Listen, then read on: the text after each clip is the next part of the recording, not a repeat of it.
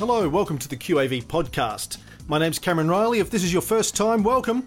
What we normally do on this show is I chat with my mate Tony Kynaston, based in Sydney. He's a very successful share investor and he talks about how he gets the returns that he gets.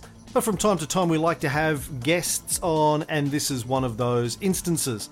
Our guest today is another old friend of mine, Bill Liao. Bill was one of Australia's first successful tech entrepreneurs back in the 90s. Uh, he'll talk about that on the show. These days, he's based in Ireland, where he is a partner in a venture capital firm called SOS Ventures specializes in Bill. This is specializes in their investments in the life sciences, biotech, that kind of stuff. So we'll talk about that.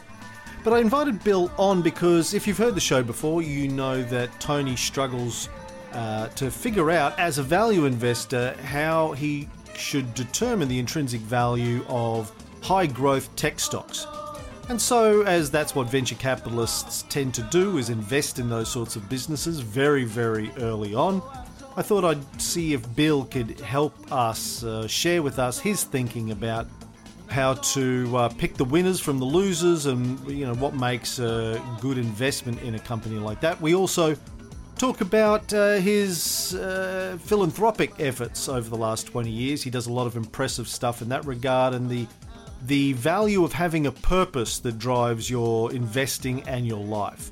So, with that, let me throw to the interview uh, where Bill starts off by uh, talking about the colour my hair has gone since the last time we spoke. you you've gone all white. I have gone all white, yes. Thank you for noticing. That's that's as that's as well. You noticed my beard. So. Um, I thought we dialed into the local uh, imam then, the local Ah, mosque. Assalamualaikum, Yeah. um, Tony, Bill, Bill, Tony. Now, Bill. I don't. Hello. You guys, I don't think know each G'day. other, but um, way No. back in the dawn of TPN, Mm. You were some of the first guys that were supporting the show and, and supported it financially. I think in the GFC when it all fell over. Yeah. So um, you guys have both have a special place in my heart. Oh, that's that's nice. And Bill once uh, sent Hunter and Taylor a Millennium Falcon Lego set, which they have since passed on to my youngest son, Fox, who's now six, and he loves playing with that. So that's got a lot of use in our family, Bill.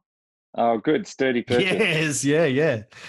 So, um, uh, uh, so basically, Bill, I just thought um, I would, you know, essentially, as I said in my email, uh, Tony's a professional investor, share investor, been very successful. So we've been doing this podcast for the last year and a half, uh, sort of teaching his system and his thinking about investing. But, but Tony's a, um, a Buffetty value investing type guy.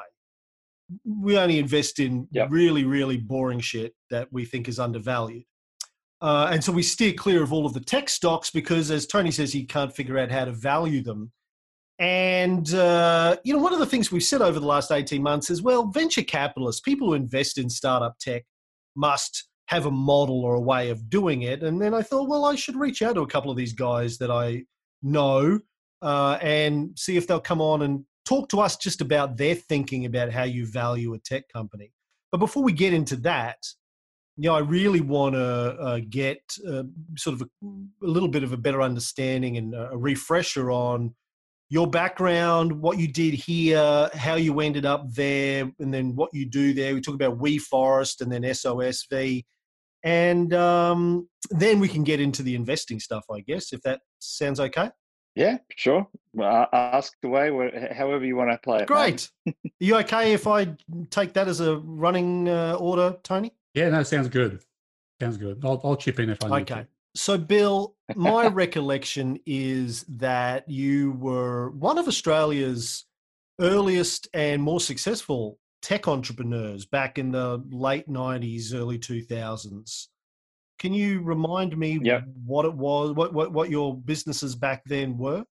So we we had this thing called DavNet, um, which was a, a telco, uh, and it was the first telco that was entirely digital. So we were a bit ahead of our time, but we had massive sales growth and uh, a kind of meteoric rise. We did like the first reverse takeover on the ASX of a tech stock of a mining Mhm. stock. Um, and and I think we had the fastest capital appreciation of any stock in in ASX history. Um, and and the, the one thing that I'm happy about because I, I left both the company and the country in like '99.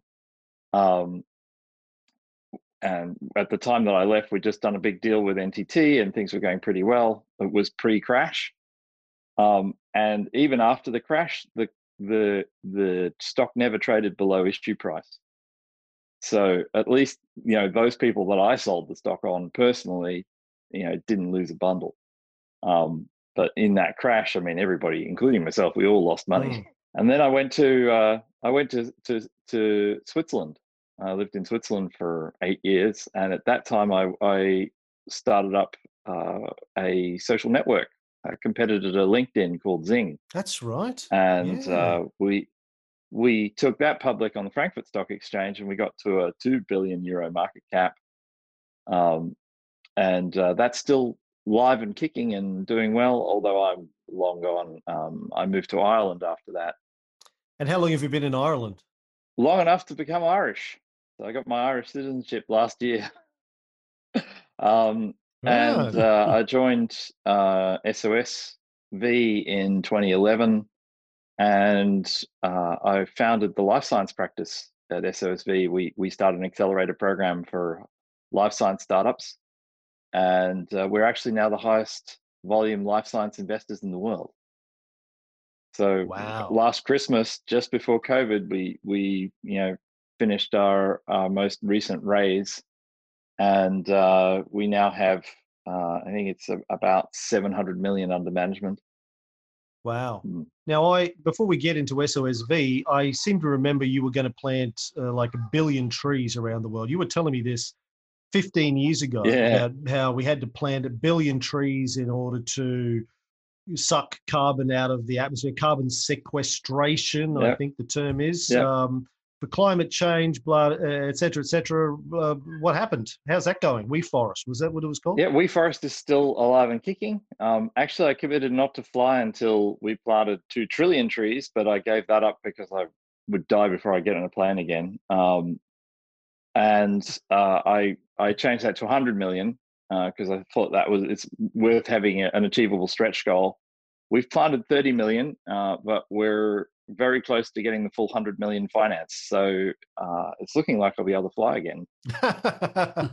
so that one of the things that impressed me about that was it was uh you know you were a tech entrepreneur who'd made a lot of money but was devoting at least some of your time and energy and money to trying to do something good for the world social entrepreneurial social, social entrepreneurism Yep. entrepreneurial Entrepreneur- entrepreneurship. there you go. There's it's been a long day. Um, that's still relatively unusual thing to see. Maybe you see more of it than I do, though. I mean, I'm familiar with the sort of things that Gates and, and Buffett are doing, but you know, how does it feel to be a social entrepreneur? Is that is that a lonely place to be, or do you have lots of colleagues that are trying to make the world a better place?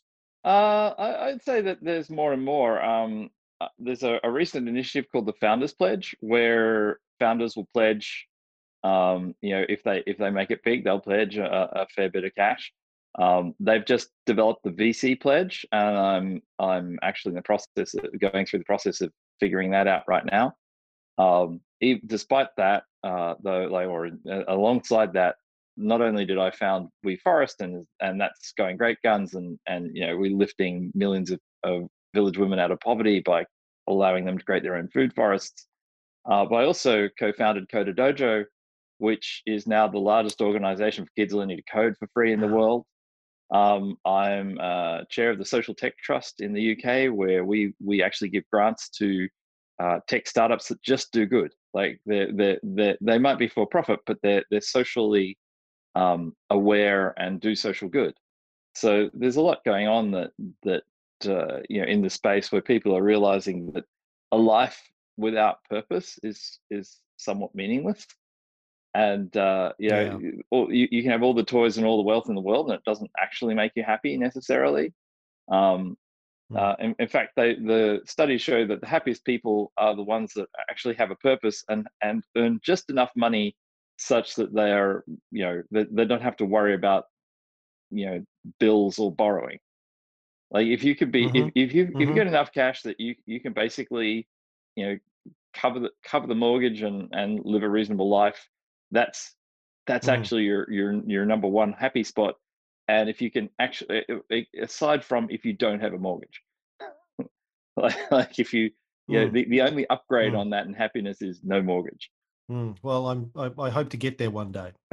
um, so, so uh, Uh, tell us a little bit about the life sciences thing then with SOSV. Mhm. So, it- can you explain for those of us that don't keep up with these things what you know what a uh, life sciences is all about? Well, it's biotechnology, life sciences, uh, medical devices. It's a- anything to do with things that are alive that are can be useful. Uh, so one of the first companies that that uh, went through our accelerator program in Cork in 2014 was a company called Muufri, and they have now become Perfect Day. Uh, and they recently raised like 150 million on a 300 million valuation in the valley. And what they're doing is they have hacked yeast so that instead of producing alcohol, it produces milk proteins. And uh, their milk proteins are non-GMO, non yeah, they're perfectly normal milk proteins, except they don't have any lactose. And instead of taking 27 liters of, of water and, and an enormous amount of methane to make a liter of milk, you know, it's like 1.5 liters per liter. It's ridiculously efficient.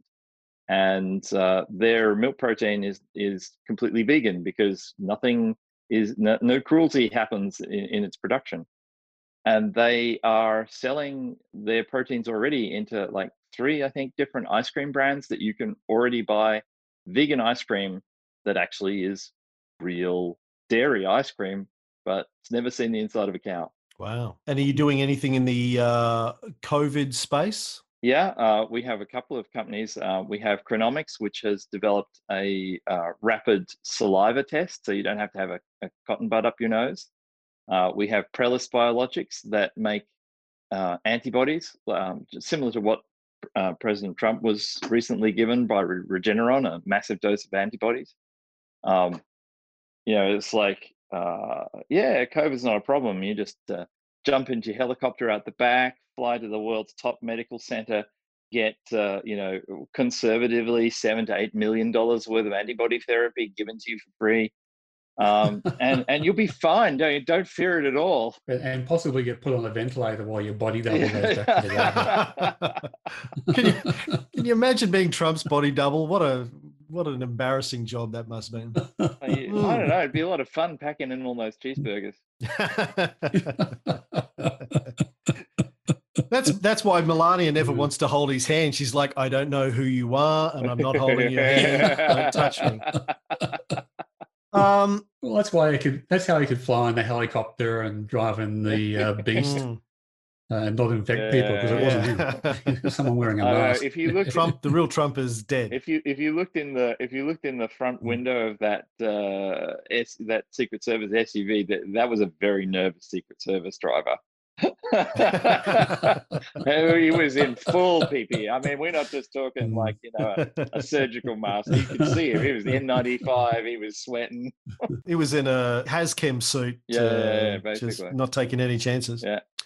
Tony, before we um, before we get into valuing stuff, is there anything uh, you want to ask Bill based on the preamble? Well, I'm, I'm sorry, Bill. I didn't realize you were in Ireland. I was over there last year, Ah. uh, around the middle of the year. Well, Could have dropped in and, and said hello. yeah, you could have. hung out for a Yeah, it's, while. it's going to Yeah. be a while before that's going to happen again, though, isn't it?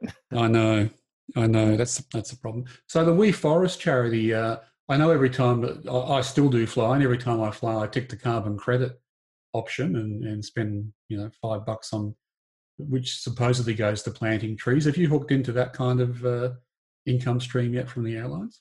Uh, so a little bit, not much. Most of the airlines don't do proper offsetting. Um, they just trade the credits, so it's like, Right. eh. Um, there are some that have approached us though that we that, that you know before COVID we were talking to, but of course now in COVID times everybody's like the airline. What airline industry? You know, Mm, um, yeah. it's disappointing to me because like, and what you can do is just go to weforest.org and just you know put five dollars into any of our projects, and that'll buy you a tree, and that's one ton of CO two, and that'll last you for a couple of flights. Yeah. and then right, and, okay. and then and then you know that there's actually a village woman being lifted out of poverty when you do it. right. well, now you're now you're guilting me into going to your website. Donate- donating Hopefully not- some bucks. Hope, hopefully not just you, mate. you need to you need to put a uh, it's like that old uh, uh, National Lampoon cover. You got a you got a gun to a woman's head saying, "Unless you donate to this charity, I'll pull the trigger." yeah, unfortunately, some bastard already pulled the trigger. All right, we're just we're just trying to help help the whole of humanity duck. Yeah, yeah. Hey, so what's uh, just a general question? What what do you find easier or harder, running the charities or running the uh, the VCs, the startups? Uh, I can't. Mm, eh. So What's running more a time consuming? running a startup is the hardest thing in the world. Uh, whether it's a charity or whether it's a normal startup doesn't really matter. And I've done you know multiple globally successful startups. Each one has you know just been a hundred percent effort for a couple of years. Like it's it's just incredibly difficult. Um, so it is marginally easier being a VC investing in startups than actually running your own. Um, Right. the the beautiful part about where I am right now is that most of the the charities that I'm involved in are mature enough that like I'm a chairman and I can you know there's a great team and I can make you know uh, judgment calls based on on data rather than hope. you know, um, and as no, the a- reason as- I ask is that is that the skill set to do those two things is often in different people. It's it's unusual to see it combined in the same person. You, usually, you have someone who's empathetic and welfare focused doing the charities, and somebody who's monetarily focused and, and financially focused doing the startups. Yeah, I, I've always found that the wrong kind of distinction. Um, you know, when I looked at my life um, in the '90s, actually, you know, around the time of Davnet taking off, I realized uh, that a life without purpose wasn't fulfilling, and I also realized, you know, through lots of conversations and mentoring and, and mentorship and all the rest of it, that um, a purpose isn't something you just stumble upon easily. Like if you just wait to stumble on your purpose in life, good luck. You know, there are a lucky few that do, but really, that's that's like winning the lottery. Only far less likely. Uh, so, but but all of this purpose stuff, it's all just language. You know, it's all it's all a story that you tell that that fulfills you or not. And so, you can design a purpose, and I designed mine. My purpose in life is a world that works for all living things. And I designed that back in the 90s. And I said, okay, if that's my purpose, that's what I designed, then how do I best fulfill that? And the answer is obvious. If you want to make a big impact, you want to get some serious cash behind you. Mm. You know, uh, and I actually made a pledge to the Hunger Project back then before I made any money at all. I had like 30 grand in debt. My wife had introduced me to this project. You know, she'd pledged five grand. I pledged 50 grand. And got my purpose in life straight and then set out about earning the money to make that happen. Uh, sold my first little business, delivered a hundred grand of the proceeds of that to the Hunger Project within about a year, and said, right, if I can do that, let's keep going. And so uh, I think there are other people out there who have purpose, and I think they make excellent founders, and I think they make excellent investors and your life is just much more straightforward when you have a purpose that you've that you've designed and you're living into and so this dichotomy of oh there are investor types and there are social welfare types i actually think that's that's uh, a, a, a, uh, a figment of our collective imaginations or a failure of our imaginations to to you know uh, like like well i'm not saying it's it's not real. I'm not saying that, that people Mm. don't behave that way but it's there's no rule about it. It's not genetic. It's not you're not born that way. You don't you know it's it's choices you make, and and there is actually a, a very effective choice you can make to to be, um, you know, purposeful, and yet also develop wealth and and and uh, you know a team and and uh, resources to fulfill on that. Yeah, no, it's a, it's a, it's a good answer. Um, I've, I've just been involved in the boards of some charities before where the person with the money is seen as being the fundraiser rather than being anything else really and that's i found that frustrating with the charities i've been involved in.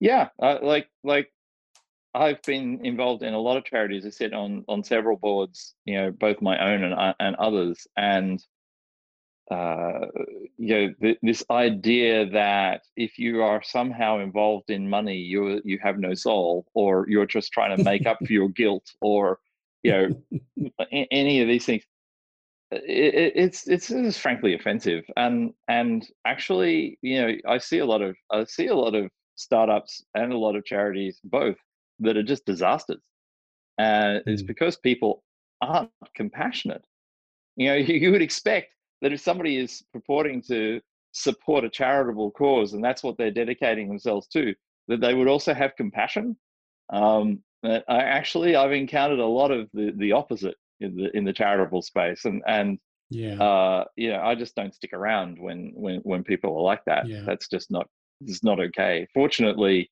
uh you know it is possible to choose who you work with right? yeah.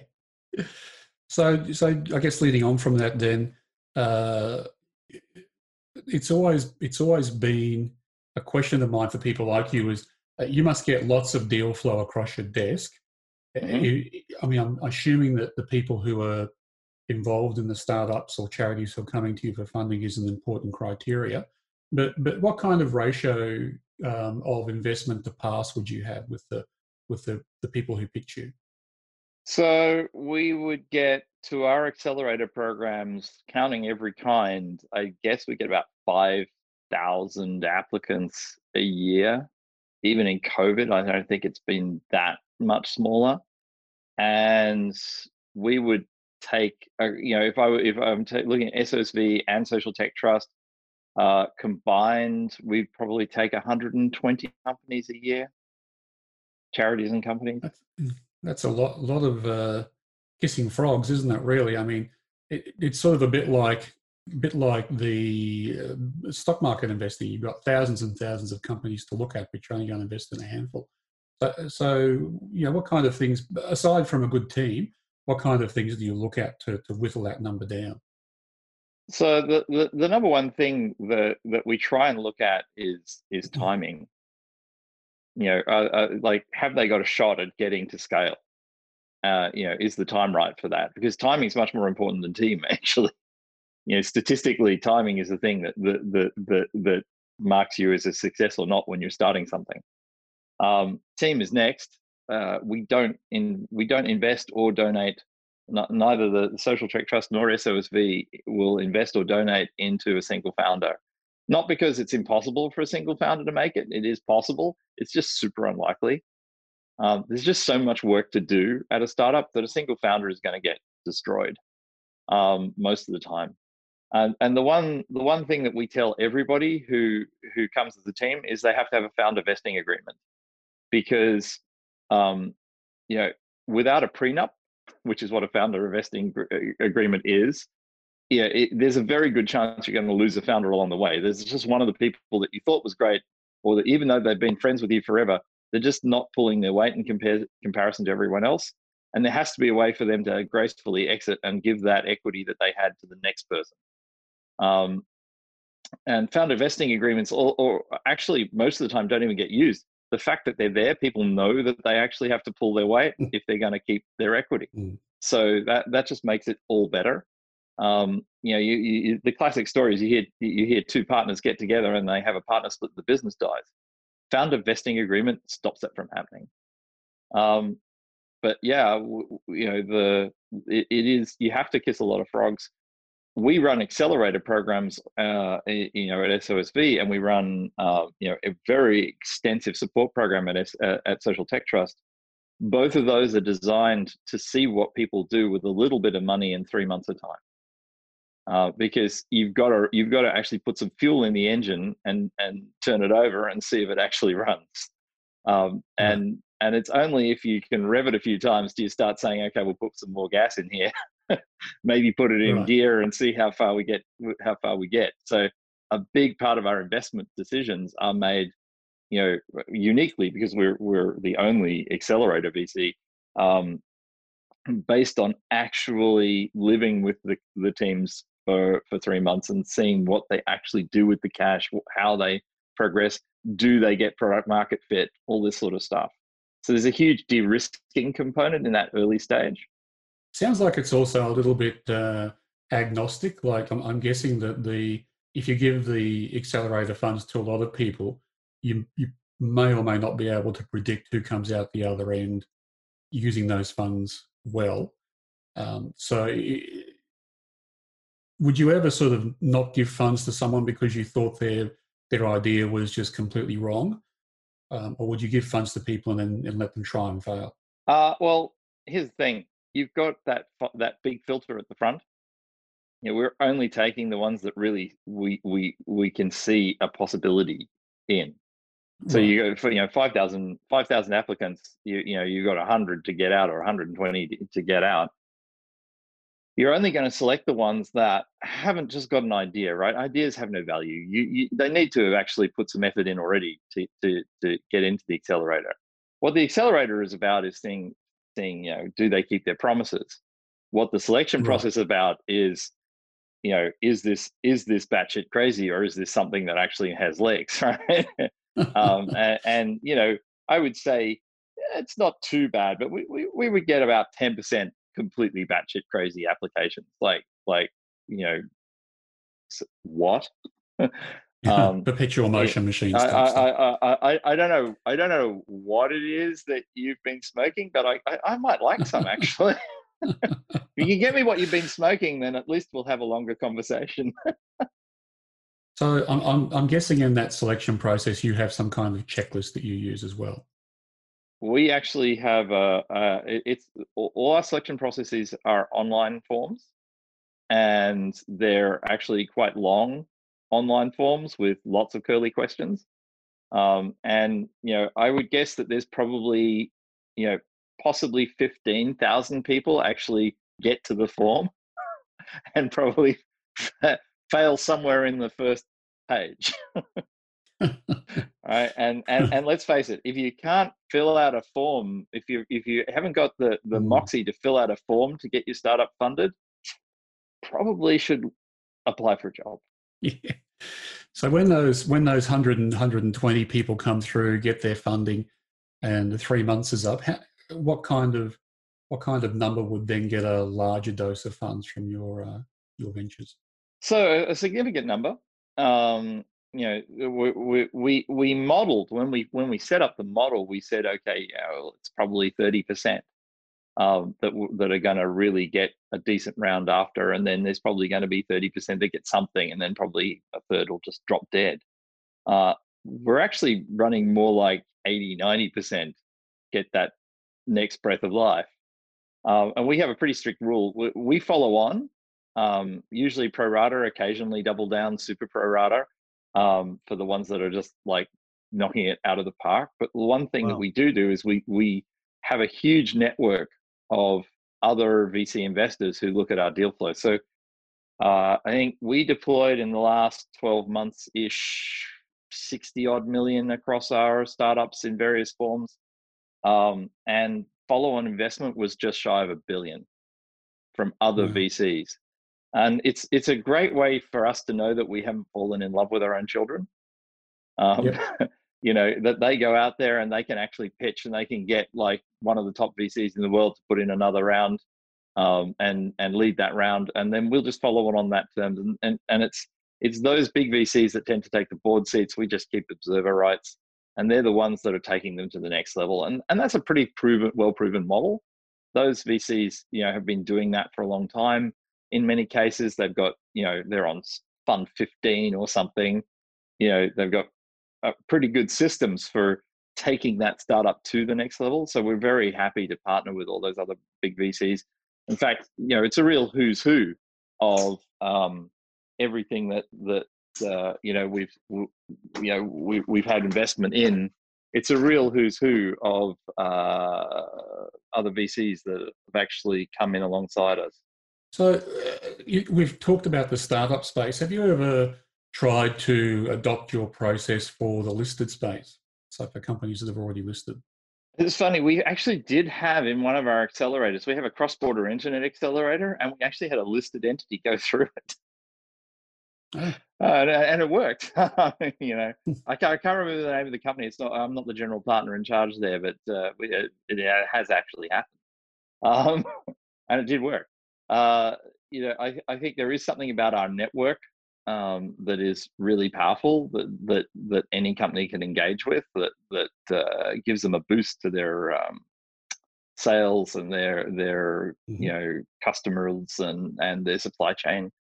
Uh, we do a lot of hardware stuff. We do a lot of cross border internet stuff, uh, as well as life sciences, and we have you know just very deep contacts in the supply chains of all these things um, and in you know in, in distribution and all sorts of other stuff um, that's very helpful to the businesses. I, I mean, you know, some people would try and call us an incubator, but but we're accelerators because apart from the team and the timing, the thing that really is important for the founders or you know the the company to get is just this massive sense of urgency.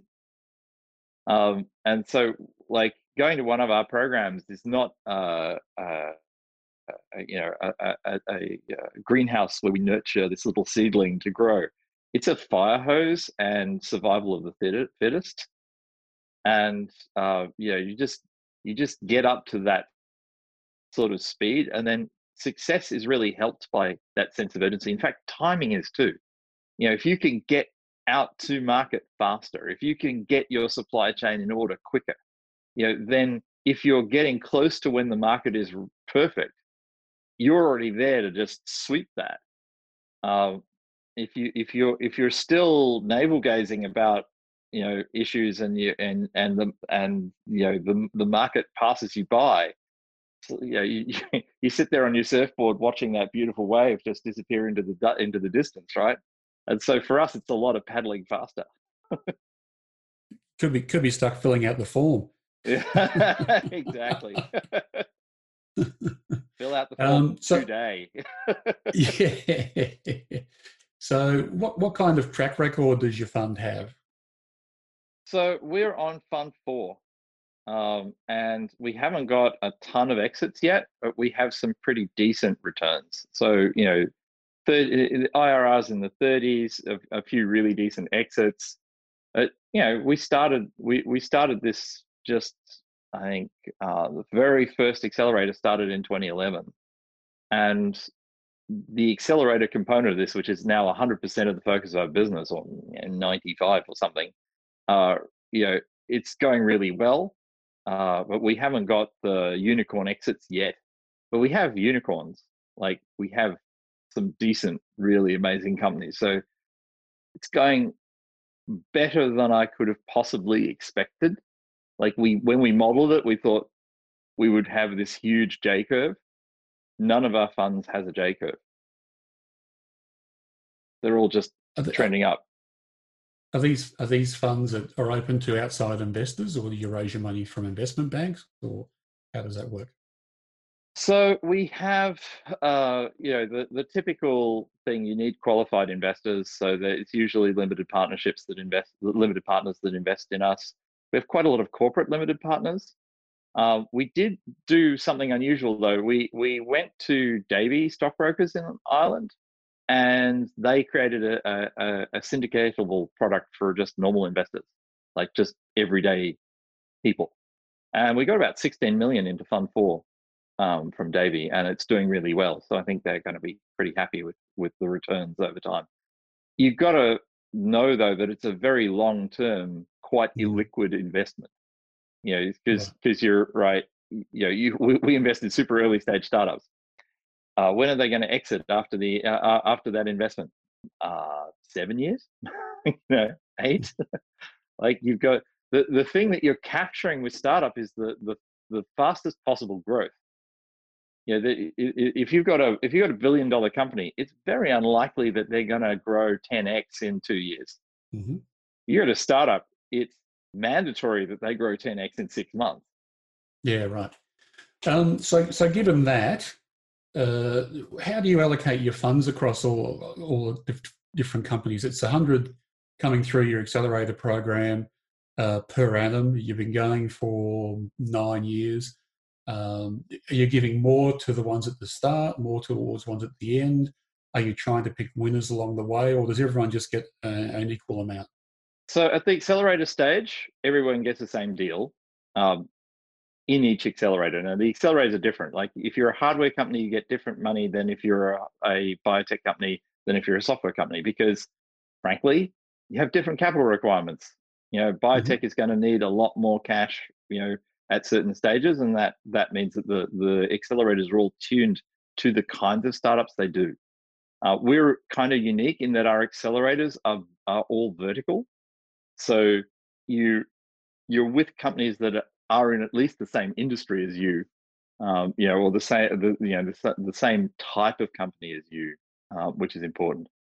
Roughly 25% of all our cash goes in at the accelerator stage, and then you know another 25% odd is in double downs. So ones that we're going like, okay, not just following on, we're re- really taking super pro rata. We're, these are these are kicking ass and then the rest is reserved for, for, for later stage follow-ons. Um, we would generally tap out at a two million check size, something like that. We have gone a little bit bigger. We have gone into bigger rounds and later rounds because they're just amazing. Um, but you know, we are capital constrained towards the very latest late stage rounds. Yeah, so uh, that it's good to know. So, is hmm. is there any math behind that process, or is it just simply that you had this 100, you know, you had 5,000 applications, chose 150, have a certain fund to allocate, you're doing it equally, or do you adopt oh, no, sort of allocation? We, we built a model and then and then we, we actually filled the model with reality. So you, you know, for, for nine years we've been running accelerators and we've gotten better and better at it. I mean, the first right. Rebel Bio batch, the you know, uh, the Perfect Day was a part. I you know I think we, we were giving like thirty grand in, in the accelerator. We're now giving more like two hundred fifty in the accelerator because we just found there's there's you know there's a certain sweet spot where a company has achieved a certain amount and they need a certain amount of cash to get to that next funding round. So it's been very carefully iterated and tuned. Right. Okay. So I'm just keeping an eye on the clock, guys. Tony, I think um, might be time to move to, to some of the questions I had about how you've how someone like Bill, who's got a long track record as uh, successful tech entrepreneur would think about looking at some tech companies. So, I, I, do you keep uh, your eye on what's happening in Australia in this space, Bill, or have you moved on? Uh, I, I, honestly can say I don't really keep an eye on tech in Australia, um, but I, I I do have a fairly good idea of of what we look at in terms of how we value companies. Sure. So, um, I doubt it's very, very different to what you're doing, though. well, uh, I'd love to talk about some of the indicators, but I mean, the first thing I was going to say is that the the tech space here has obviously matured a lot since you left our fine shores. Uh, we've got you yep. know a company like Atlassian that's taken over the world. You know, one of the hot tech yep. stocks here at the moment is Afterpay. That's one of the leaders in this buy now, pay later space and when we're running them mm. through Tony's uh, checklist to try and figure out what we think they're worth and what we want to pay for them, when we look at these companies where their price to earnings is massive, they're losing money, they're growing fast, but they're losing money, and particularly in something like okay, uh, we'll just take Afterpay as an example. Huge growth, huge promise, lots of hype. Um, but the uh, hurdles to competitive entry into the space, particularly from the Visas and the Mastercards and the Apple Pays and PayPal's and that sort of thing, seem rather uh, significant. So we really struggle to value them. Yet, you know, the the investors in Australia are all over them. Their pri- their share price in the last, I think, even their share price since the COVID bottom to today is up like two or three hundred percent just since July, since like April. Oh, it's more than that. Is it? oh yeah, it's gone from I think I think the low was about fourteen bucks and it's now worth about eighty. Eighty, right? It got down that low. I didn't remember that. So, um, you know, it, it seems very difficult for us to figure out which of these companies are going to be around long term. How do you know which ones will be around five years from now or which ones might meet their demise a year from now? And how do you value them? So, can you walk us through some of the things you would look at if you were thinking about investing in a tech stock, a high growth tech stock like that? Sure. I mean, the fundamental concern I have with something that's super high growth and losing money uh, is is it going to is it going to implode? And there are a lot of signals that you can that you can winkle out. Um, I think extraordinarily bad customer service is a really good signal um, because it means that while they while they uh, you know getting growth, they're not going to keep their customers. Um, I think that if you look at how they're funding themselves, you know what what are what what is the capital requirement going to be if you just take the growth and, and model it out? What's that next capital hurdle going to be? Um, we had this case in Germany. You know, their their you know most promising tech stock ever. You know, Wirecard. You know, a, a lot of people were were starting to doubt that just based on the metric of where are they going to get the cash to keep doing that and it turned out they didn't mm-hmm. have it they just made it up right I, I think that's another thing that you look at uh, try and find out where their banking relationships are you know it, it, it makes no sense to bank a german company in the philippines like what um, you know, I, I, look at I look at uh, a, uh, a company like Stripe in Ireland, very straightforward super transparent, great customer service, lots of growth. You know, lost money for a while and then and then turned positive. Yeah, well, I love all those sorts of things. I don't just I simply just don't believe in complexity. Uh, so you know, when I see somebody saying, "Oh, you know, this is great growth," but there's all this complex stuff that they're doing. Uh, hello, uh, anyone remember credit default swaps? Um, so so I, I like simple, transparent, and you know good customer service. That was very basic stuff. You know, you you you're there's got to be a real reason for it to grow, and if that real if if, if it's not real, if it's not if it's too complex, it's it's likely not real. Um, you know, in biotech we had Theranos, um, as mm-hmm. as as this amazing disaster.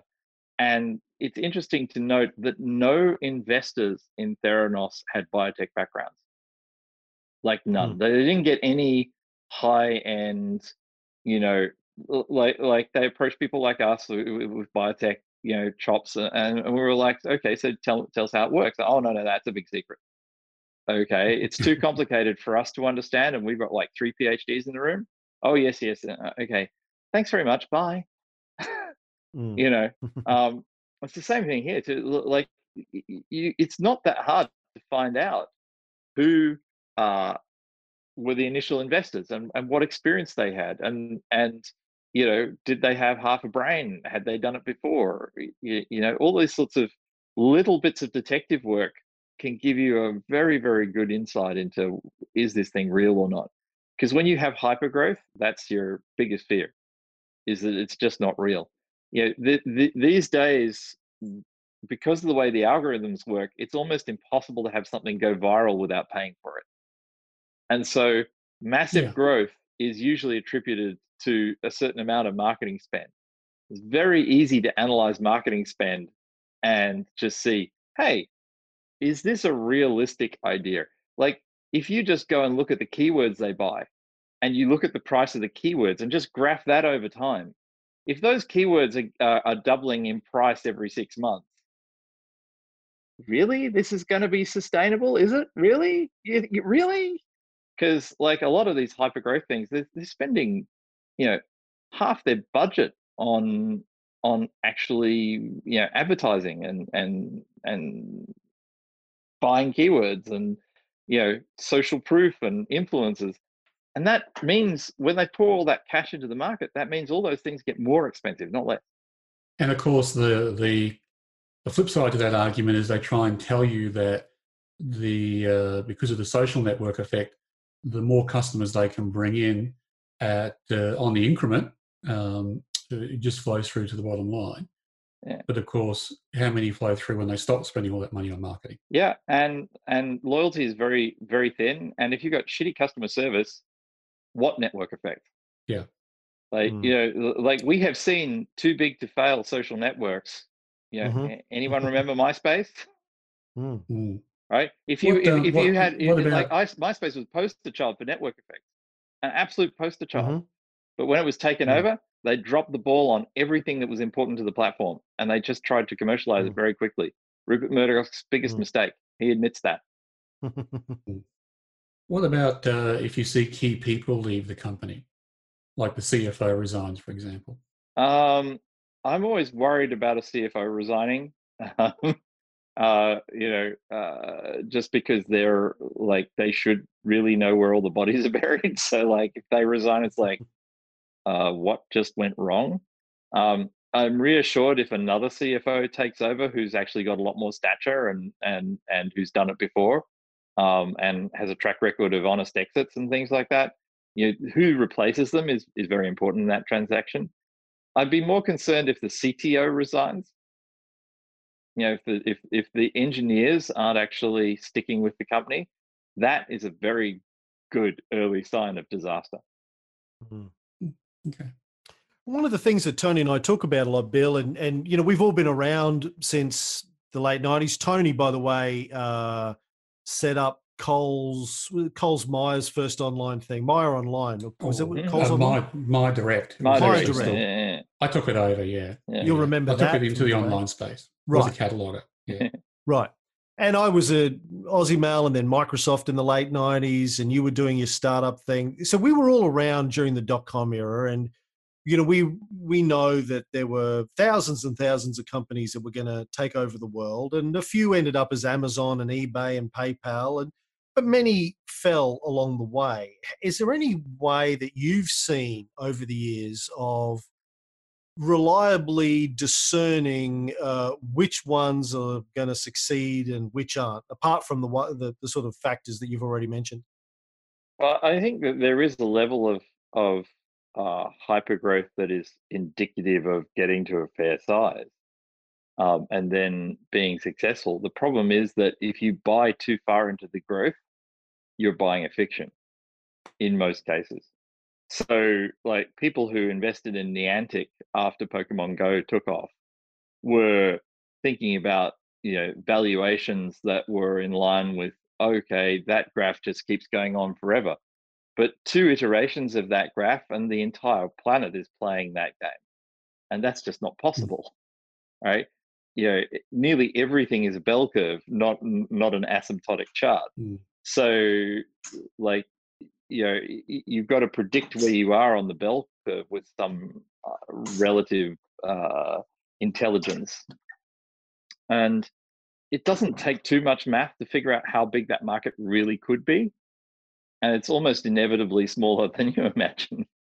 Um, so anyone any, any company that has hypergrowth and, and is, is saying that it's going to be that's going to continue on for 10 years i have my deepest concerns about because they're not doing the math. And of course, capitalism also teaches us that if they're getting hypergrowth in the market, it gets traded away by competition as well. to some degree but i mean you know one of the things that network effects really do do is winner takes it all. Um, so you you have a number one and a number two and that's about it. Uh, and we, we've seen that for a while. Um, you know like who is amazon's competitor again? Mm. Yeah, well, Microsoft Cloud probably. Yeah, it's cloud Yeah. services. Yeah. yeah Mm. Yeah, no, good point. But I, I guess, um, I guess you know, Cameron made a good point. The best time to buy to work out who was going to survive and to buy them cheaply was after the was 2001 after the dot com crash. Uh, And, uh, I, I think can buy that- uh, 15 bucks a share. There. I I think the global financial crisis was also a good time to buy. You know, Mhm. um, I think we're going to see a good time to buy for some things very shortly. Mm. You know, given what's happened with COVID. Yeah, you know, like, Mm. like like like the stock market is not reflecting reality right now. Mhm. You know, the, the real economy is what contracted by a third, and stock prices are still up. Uh, hello, what? Yeah, uh, I, I think one, one one other thing, by the way, just on valuing hypergrowth things, you know, there are there's stuff that you're going to keep using. Like while there's competition for Zoom, it's still very very good, and people are still going to keep using it for a while. But there are things that are out there that are even more, uh, you know, have more utility. Like Amazon just has a ton of utility. Apple has a ton of utility. They're the you know they're not that fragile to competition. Whereas things like Pokemon Mhm. Go, you know, games move on. Like people move on from games. Like games can be super exciting for a period of time, and then people move on. Um, and so if you're looking at a stock and it's and and, and it's techie, and people you know incorporate it into their daily life, that's a much more potent signal than people just sort of doing it fickly for here and there. And outside of your funds, do you invest in the public markets yourself, or do you just invest in the businesses you're involved in? I tend to put my money where it looks like it's going to get the best return. Um, and so I, I would say that I'm I'm pretty well exposed to our funds. um, Yeah. Because you, you know, unlike a normal VC where you might have 10, 10 bets, you know, three or four bets a year, 10 bets per fund, you know, w- w- we've got like hundreds of bets per fund and so there's a huge diversity in in, in you know like it's really interest been really interesting to get live through covid with uh you know thousand plus startups. You know uh because Right, they were yeah. all affected at the same time by the same thing which meant that my workload went through the frickin' roof and still is. It- there's just been a huge diversity in how companies have reacted and and and how it's affected them some of them are absolutely booming right now like just beyond credibility booming but really significantly doing it.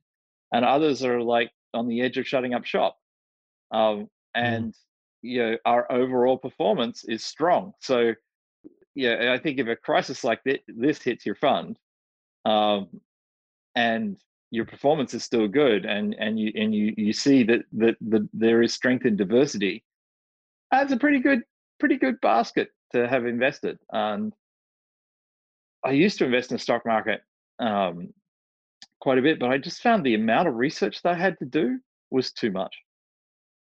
Like uh, yeah and i didn't enjoy that.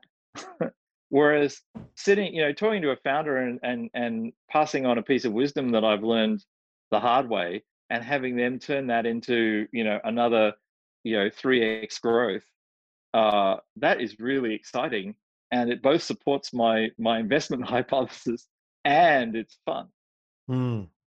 Interesting, interesting point you make there about diversity. So, has it ever crossed your mind that, you know, or have you ever sort of dreamt of being able to whittle down your portfolio of startups to the ones that, that really are going to be unicorns?